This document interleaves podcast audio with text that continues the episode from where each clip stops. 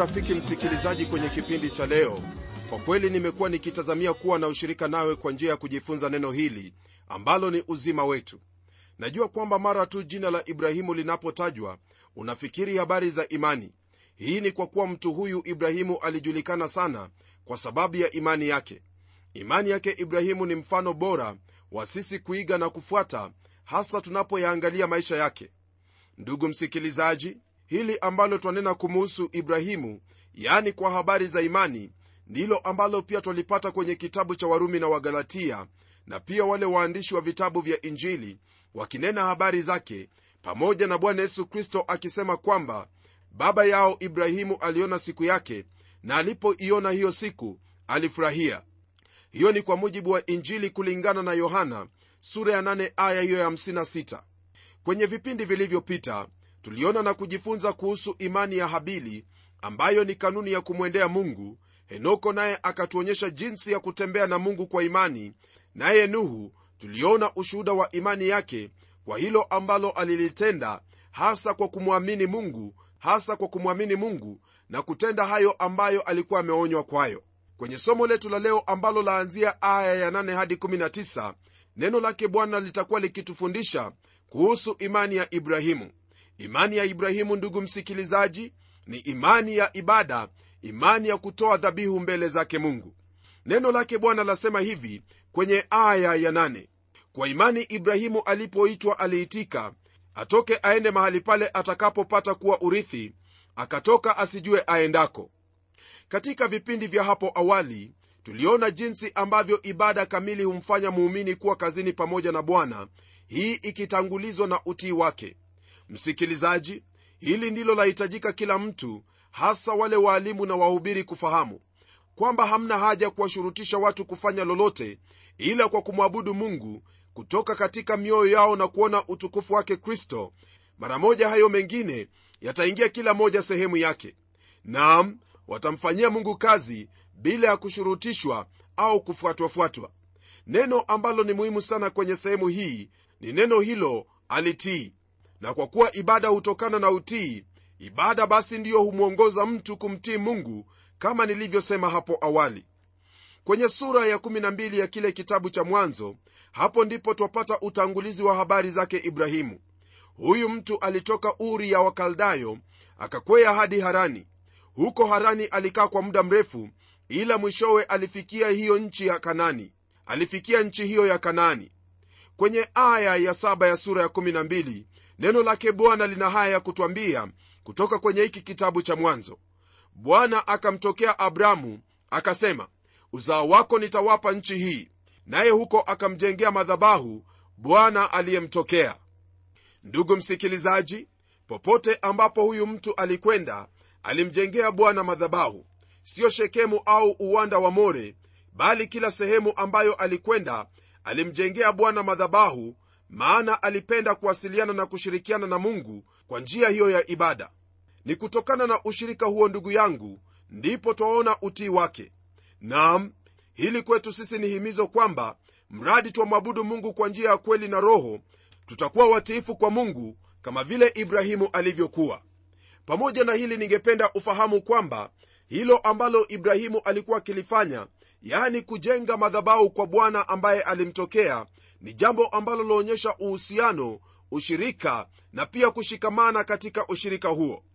Neno lake bwana unapolisoma katika kile kitabu cha yohana mtakatifu sura ya 13 hadi sura ya 16 neno hilo latufundisha waziwazi jinsi ilivyo muhimu kwa sisi kuendelea katika kulitii neno lake bwana na hata kuendelea kumwamini mungu katika yale ambayo ameyanena hakuna lolote ambalo ndugu msikilizaji mungu atapendezwa nalo isipokuwa kulitii neno lake na kutenda hayo ambayo mungu amekusudia maana hayo ambayo ameyakusudia sisi kuyatenda tayari ametufunulia kupitia kwa neno lake.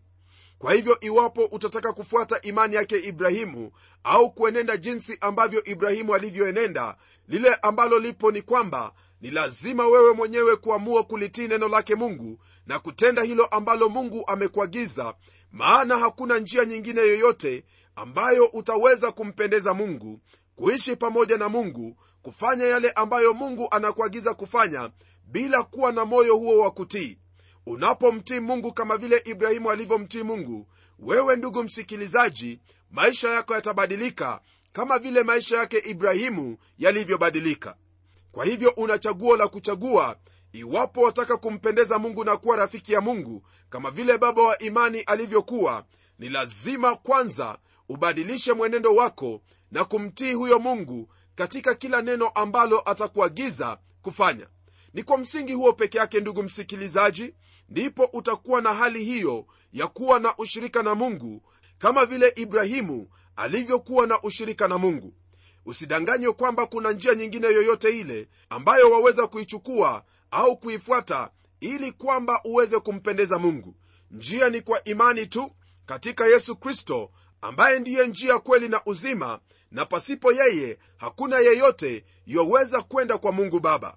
Ndugu msikilizaji tunapoendelea neno lake bwana latuambia hivi kwenye aya ya 9 hadi 11 kwa imani alikaa ugenini katika ile nchi ya ahadi kama katika nchi isiyo yake akikaa katika hema pamoja na isaka na yakobo warithi pamoja naye wa ahadi ile ile. Maana alikuwa akiutazamia mji wenye misingi ambao mwenye kuubuni na kuujenga ni mungu. Kwa imani hata sara mwenyewe alipokea uwezo wa kuwa na mimba alipokuwa amepita wakati wake kwa kuwa alimhesabu yeye aliyeahidi kuwa mwaminifu. Kwa hakika ndugu msikilizaji imani ya huyu mtu ibrahimu ilikuwa ya ajabu kabisa kwa kuwa baada ya mungu kumtokea yeye alimtii katika kila alichoambiwa na mungu. Hata kwa kiwango cha kuona hilo ambalo halikuwepo katika hali ya kimwili lakini kirohoni lilikuwepo. Hasa nanena kuhusu huo mji ambao watajiwa hapa kuwa ni mungu ndiye ameweka misingi yake kuubuni na kuujenga. Mji huo rafiki msikilizaji ndiyo wapatikana kwenye sura ya 21 katika kile kitabu cha ufunuo. Nitasoma aya ya kwanza na ya pili ili ufahamu kwamba ndugu yangu haya ambayo tuyasema kwenye neno la mungu au haya ambayo tuyasoma ni mambo yaliyo na msingi wake thabiti katika moyo wake mungu. Neno lake bwana lasema hivi kwenye aya ya kwanza na ya pili katika kitabu hiki cha ufunuo sura ya 21 kisha nikaona mbingu mpya na nchi mpya kwa maana mbingu ya kwanza na nchi ya kwanza zimekwisha kupita wala hapana bahari tena. Nami nikauona mji ule mtakatifu yerusalemu mpya ukishuka kutoka mbinguni kwa mungu umewekwa tayari kama bibi harusi aliyekwisha kupambwa kwa mumewe. Ndugu msikilizaji hili ambalo twalisoma kwenye kitabu hiki cha ufunuo ni mambo ambayo mtumishi wa mungu mtume yohana aliyaona kwa ufunuo karne nyingi sana baada ya ibrahimu kuona mji huo. Hili ni jambo ambalo latuonyesha waziwazi kwamba kwa hakika kuna hilo ambalo lipo kwenye neno la mungu ambalo ni lazima tulisikie na kulishika na kulitenda. Maana kama kuna ushuhuda wa jinsi hiyo basi ni vyema tufahamu kwamba neno hili ni hakika na yote ambayo mungu ameyanena ni hakika tena ni amina maana ni lazima yatatendeka. Pamoja na hili twaona imani ya sara mkewe ambaye alipotimia umri wa miaka 90 mungu alimwambia kwamba atapata mtoto. Nam sara alicheka kwa kuwa kibinadamu hilo ni jambo ambalo haliwezekani hata kidogo. Bali mungu alimpa uwezo wa kuamini katika hilo ambalo alimnenea. Utakubaliana nami kwamba ndugu msikilizaji sote twahitaji kuwezeshwa na kupewa nguvu kama hizo. Je wamkumbuka yule mtu aliyemleta mwanaye aliyepagawa kwa yesu? Bwana yesu alimwambia kwamba anaweza kumsaidia iwapo ataamini. Naye yule mtu akajibu akisema naamini nisaidie kutokuamini kwangu. Habari hizi ndugu msikilizaji ndizo wazipata kwenye kile kitabu cha injili jinsi ilivyoandikwa na marko mtakatifu sura ya 9 aya ya 17 hadi 27 baba wa yule mwana alitambua kwamba imani yake ni dhaifu naye yesu alimsaidia kufanya imani yake kuwa yenye nguvu na kuimarika kwa kuwa alimponya huyo mtoto. Naye sara kwa njia hiyo alipokea nguvu na uwezo wa kuamini kwamba neno hilo alilolisema mungu ndilo litakavyokuwa na ni kwa imani hiyo ndipo alimpata mwana wake isaka. Imani yake sara yaakilisha uwezo au nguvu wa imani ambayo wewe pia unayo kwa kuwa mungu ndiye hutuwezesha katika yote. Kwenye aya ya 12 neno lake mungu liendelea kwa kutwambia hivi na kwa ajili ya hayo wakazaliwa na mtu mmoja naye alikuwa kama mfu. Watu wengi kama nyota za mbinguni wingi wao na kama mchanga ulio ufuoni usioweza kuhesabika. Kwa msingi wa haya ambayo tuyasoma ndugu msikilizaji haya ndiyo ambayo yalifanyika na yote ni kwa imani. Wale watu wa israeli ni wengi mno na wataendelea kuwa wengi maana hii ni ahadi ambayo mungu alimwahidi ibrahimu. Ila kuna hili ambalo twafahamishwa kwenye aya ya13 ambayo yasema hivi hawa wote walikufa katika imani wasijazipokea zile ahadi bali wakiziona tokea mbali na kuzishangilia na kukiri kwamba walikuwa wageni na wasafiri juu ya nchi. Tunapotembea ndugu msikilizaji hasa kwa imani kwa mujibu wa aya hii ni lazima kutambua na kufahamu kwamba kama watoto wa mungu sisi tu wapita njia ni wageni juu ya nchi. Hakuna haja ya kuishi kana kwamba hapa ni nyumbani na kwamba tumefikia hiyo sehemu ambayo mungu alituahidi. Kuna uwezekano kwamba kuna mengi ambayo ni mema yanayotendeka au kuna magumu ambayo yanatendeka lakini kilichopo ni kwamba ni lazima tuwe na moyo huo ambao wale waliotutangulia walikuwa nao moyo wa kufahamu kwamba hapa siyo nyumbani bali sisi ni wageni. Twautazamia huo mji ambao tumesoma habari zake kwenye kile kitabu cha ufunuo sura ya 21 aya ya pili ndugu msikilizaji hiyo ndiyo nchi ambayo twatarajia nchi ambayo haina bahari tena nchi ambayo hakutakuwepo na laana nchi ambayo mungu wetu atakuwa pamoja nasi na mwana kondoo ndiye atakayekuwa pamoja nasi akituangazia nchi ambayo haitakuwepo na jua wala mwezi laana haitakuwepo uhasama hautakuwepo nchi ambayo mungu wetu ataonekana.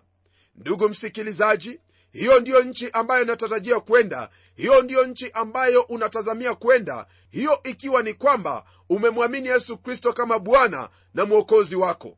Elewa kwamba katika kile kitabu cha danieli sura ya pili neno lake bwana lilituambia kuhusu ile sanamu ambayo yule mfalme nebukadreza aliiota sanamu ambayo ilikuwa ni kubwa kabisa.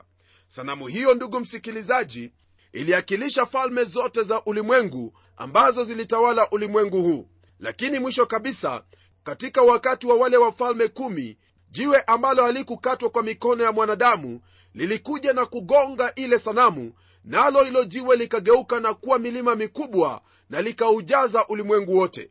Nam hilo jiwe siyo mwingine ndugu msikilizaji bali ni yule bwana wa mabwana mfalme wa wafalme jina lake yesu kristo mwana wa mungu aliye hai.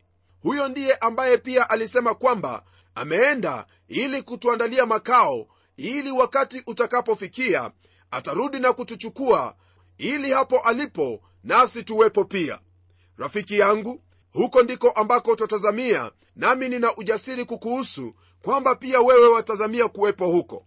Mji huo ni mji mtakatifu mji ambao watu wa mungu ambao wameoshwa kwa damu ya yesu kristo pamoja na wale watakatifu wa zamani ambao walitenda mambo yote kwa imani watakuwemo humo milele na milele. Tunapoendelea kwenye aya ya 14 neno lake bwana liendelea kwa kutwambia hivi. Maana hao wasemao maneno kama hayo waonyesha wazi kwamba wanatafuta nchi yao wenyewe. Msikilizaji msemo wa hao ambao twasoma habari zao yatufundisha na kutuhekimisha kwamba imani ni jambo ambalo ni la wakati uliopo na pia hutazamia yale ambayo ni ya wakati ujao hawa walitazamia nchi yao wenyewe nchi hiyo walioiona kwa hilo jicho la imani linaloona hayo yasiyoonekana kana kwamba yapo. Hiyo nchi ndugu msikilizaji hiyo nchi tayari ni hiyo ambayo nimekwisha kukutajia. Aya ya 15 na 16 neno lake bwana latuambia hivi. Na kama wangalikumbuka nchi ile waliotoka wangalipata nafasi ya kurejea. Lakini sasa waitamani nchi iliyo bora yaani ya mbinguni kwa hiyo mungu haoni haya kuitwa mungu wao maana amewatengenezea mji. Kwa kweli msikilizaji hili ambalo twaliona kwenye aya hizi ni jambo ambalo iwapo mtu yoyote miongoni mwa hao angelitosheleka na kutoshelezwa na hayo ambayo yalikuwa ya hapa ulimwenguni basi angelirudi huko. Lakini hivyo sivyo ilivyokuwa maana waliitazamia nchi hiyo ambayo mungu haoni haya kuitwa mungu wao maana amewatengenezea mji. Nam hili ndilo ambalo lahitaji kutendeka maishani mwako ewe mtoto wa mungu kwa imani wahitaji kuendelea mbele bila kukoma dhidi ya ugumu wowote ule hadi utakapofikia hilo ambalo ni ahadi yake mungu kwako. Wahitaji subira katika hali zote maana huyo aliyeahidi ni mwaminifu naye atatenda hilo aliloahidi na kwa msingi huo ni lazima ujikaze na kukaza mwendo hata mwisho. Neno lake bwana laendelea kutwambia hivi kwenye aya ya17 kwa imani ibrahimu alipojaribiwa akamtoa isaka awe dhabihu. Na yeye aliyezipokea hizo ahadi alikuwa akimtoa mwanawe mzaliwa pekee. Ndugu yangu kufikia aya hii twafikia mwisho wa maisha yake ibrahimu na imani aliyokuwa nayo kwa mungu hata kutoa hiyo sadaka kuu ya mwana wake. Tazama jinsi ambavyo imani yake ilivyokuwa. Maana katika hili twaona kwamba ndugu yangu ibrahimu alimwamini huyo mungu ambaye aliweza kufanya tumbo la sara lililokuwa limekufa kupata mtoto kwamba huyo mungu bado anaweza kufanya na pia kutekeleza ahadi zote ambazo alimwahidi. Neno hilo laendelea kutwambia hivi kwenye aya ya 18 nam yeye aliambiwa katika isaka uzao wako utaitwa. Licha ya ibrahimu kuwa na wana wengine isaka ndiye aliyekuwa mwana pekee wake kwa kuwa ahadi ambazo mungu alimwahidi zilikuwa zimefungamanishwa na huyo isaka. Ni katika isaka ndiyo uzao wake unaitwa kama ilivyo hata leo. Aya ya 19 neno lake bwana latupa sababu ya ibrahimu kufanya hivyo. Nalo neno lasema hivi akihesabu ya kuwa mungu aweza kumfufua hata kutoka kuzimu akampata tena toka huko kwa mfano. Lile ambalo nataka uelewe hapa msikilizaji ni kwamba mungu hakumuuliza ibrahimu kumtoa mtoto wake isaka hadi wakati huo ambapo alikuwa amefikia mwisho wa maisha yake au katika uzee wake. Sababu ni hii. Wakati huo ibrahimu hakuwa na imani ya kufanya hilo.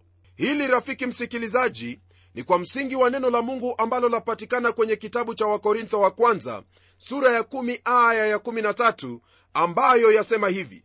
Jaribu halikuwapata ninyi isipokuwa lililo kawaida ya wanadamu ila mungu ni mwaminifu ambaye hata waacha mjaribiwe kupita mwezavyo lakini pamoja na lile jaribu atafanya na mlango wa kutokea ili muweze kustahimili. Ndugu msikilizaji hiyo ndiyo sababu ambayo mungu hakumruhusu ibrahimu kumtoa mwanawe kabla ya wakati huo ambapo mungu alikuwa amechagua. Jambo lingine ni kwamba mungu hangelimwambia ibrahimu amtoe ismaili kwani huyo hakuwa mwana wa ahadi. Isitoshe ibrahimu hangelifanya au kutii agizo hilo. Waweza kukumbuka vyema kwamba ibrahimu alimwomba mungu kwamba huyo ismaili asiondoshwe mbali naye na hata amfanye awe mwana wa ahadi. Kwa kweli ibrahimu hakuwa tayari kumtoa isaka au ishmaili. Ila isaka alipofikia umri huenda wa miaka 33 hivi ibrahimu alikuwa tayari kumtii mungu na kumwamini katika yote. Imani yake ilikuwa tayari kujaribiwa mara nyingi tunapotazama maisha ya ibrahimu sisi hufikiria kuhusu ahadi kuu ambazo mungu alimpa hasa kuhusu nchi na uzao wake ambao kwa neno la mungu ulikuwa kama mchanga wa ufuo wa baharini. Lakini katika haya ibrahimu alipokea nini? Ni kitu kipi hicho ambacho alikiona? Kama vile unavyofahamu ibrahimu hakuona ahadi hizo zikitimia bali kile ambacho alipokea kutoka kwa mungu ni nyumba. Nyumba hii msikilizaji ndiyo ambayo mungu ametumia kubariki ulimwengu mzima. Ibada yake ibrahimu ilikuwa ni hiyo ya dhahiri kwa kuwa hivyo ndivyo imani yake ilivyokuwa. Maisha yake yalikuwa ya utii na neno hilo pia latuambia yafuatayo kwenye kile kitabu cha warumi sura ya 4 aya ya tatu. Kwamba ibrahimu alimwamini mungu ikahesabiwa kwake kuwa ni haki. Ndugu mpendwa ni mengi sana ambayo twaweza kusema kuhusu huyu baba na mama wa imani lakini muda hauwezi kuturuhusu hata hivyo najua kwamba unapoendelea kumwomba huyo mwalimu mkuu yani roho mtakatifu wa mungu utapata ufunuo zaidi kuhusu imani ya wale waumini waliotutangulia. Lililokuu hasa ni kuiga hayo ambayo watu hao waliyafanya yani kuwa na imani katika huyu mungu tunayemwamini mungu ambaye alimtoa yesu kristo ili afe kwa ajili yetu. Na mwisho wa haya yote ndugu yangu ni kuipokea ile ahadi ahadi ya kuwa na mwokozi wetu yesu kristo hakuna lingine ambalo naweza kukwambia kwamba ni jambo ambalo ni kuu kabisa katika maisha ya mwanadamu isipokuwa kupokea ahadi kuu katika zote kutoka kwake mungu. Ni kweli kwamba watu hutaka mambo mengi watu wanatafuta mali wanatafuta kujulikana wanatafuta kupata sifa katika ulimwengu. Lakini haya yote ndugu yangu ni mambo ambayo ni ubatili kabisa maana hayo ambayo watayapokea hawataondoka nayo bali kama vile walivyokuja ulimwenguni bila chochote hivyo ndivyo ambavyo watatoka bila chochote. Iwapo wewe ndugu msikilizaji ulikuwa umetia imani yako katika mambo ya hapa ulimwenguni fahamu kwamba imani hiyo ii katika mchanga ambao unazama. Maana chochote chaweza kutokea na vyote hivyo ambavyo umeviweka kuwa ni msingi wako wa imani vitaondoka nawe hautakuwa na lingine bali kusambalatika katika moyo wako na kuangaika moyoni mwako. Mgeukie bwana yesu kristo maana huyo ndiye kito cha thamani ambacho ukikipokea hakitakupotea na wala hautapotea maana huyo kristo ni mkuu naye atakushika nawe utakuwa salama salamini katika maisha yako. Ndugu yangu hakuna yeyote ambaye amemwendea bwana yesu kristo na maisha yake yakabakia jinsi yalivyokuwa maana daima kristo amewalinda amewahifadhi wale wote ambao wamemtegemea. Je tegemeo lako li wapi? Imani yako ii katika nani? Imani yako ii katika dini yako?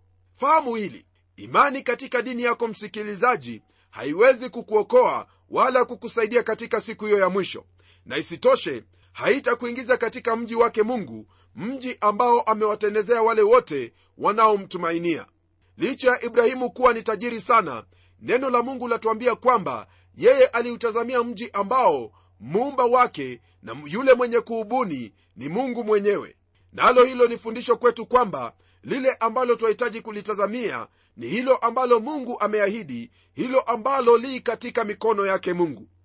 Msikilizaji wangu nitakwambia hili kwamba tegemea mkono wake yesu kristo mtegemee huyo mungu ambaye anakupenda nawe yote ambayo utayapitia hata baada ya maisha haya wewe utakuwa na hilo ambalo hautalipoteza yani imani yako katika kristo iliyo na ahadi kubwa mbele zake mungu.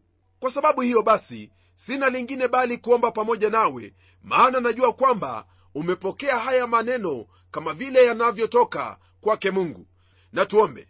Mungu wetu tena baba wa bwana wetu yesu kristo na kushukuru kwa ajili wewe ndiwe mungu na wala hakuna mungu mwingine kama wewe tazama katika haya ambayo tumejifunza siku hii ya leo.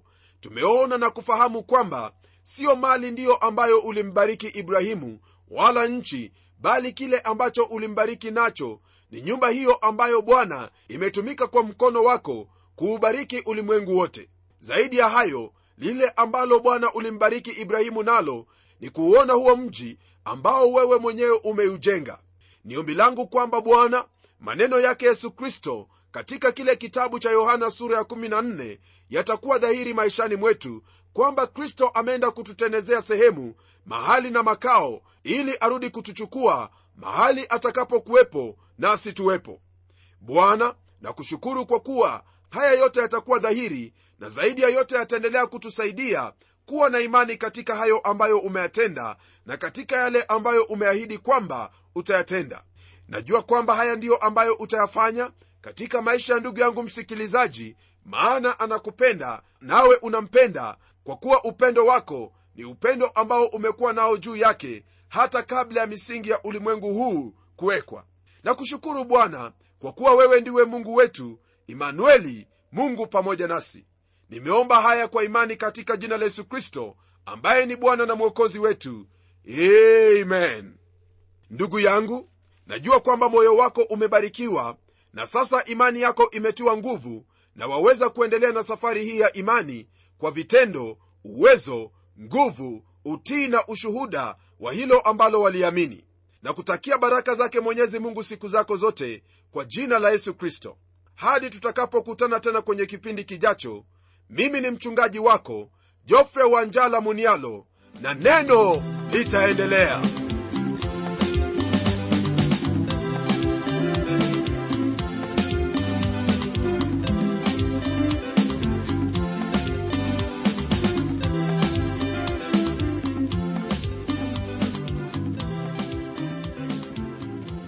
matumaini yangu ya kwamba umebarikiwa na hilo neno la bwana.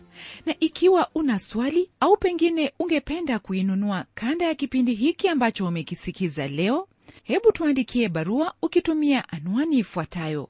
Kwa mtayarishi kipindi cha neno trans world radio. Sanduku la posta ni 21514 nairobi kenya. Pia kumbuka waweza kutumia anwani yangu ya email ambayo ni pomodo at twr co ke na pengine ungependa tu kutumie vijitabu vya kukuinua kiroho hivyo basi utuandikie barua na utueleze hivyo. Na hadi wakati mwingine ndimi mtayarishi wa kipindi hiki pamela omodo nikikwaga nikikutakia mema leo. Neno litaendelea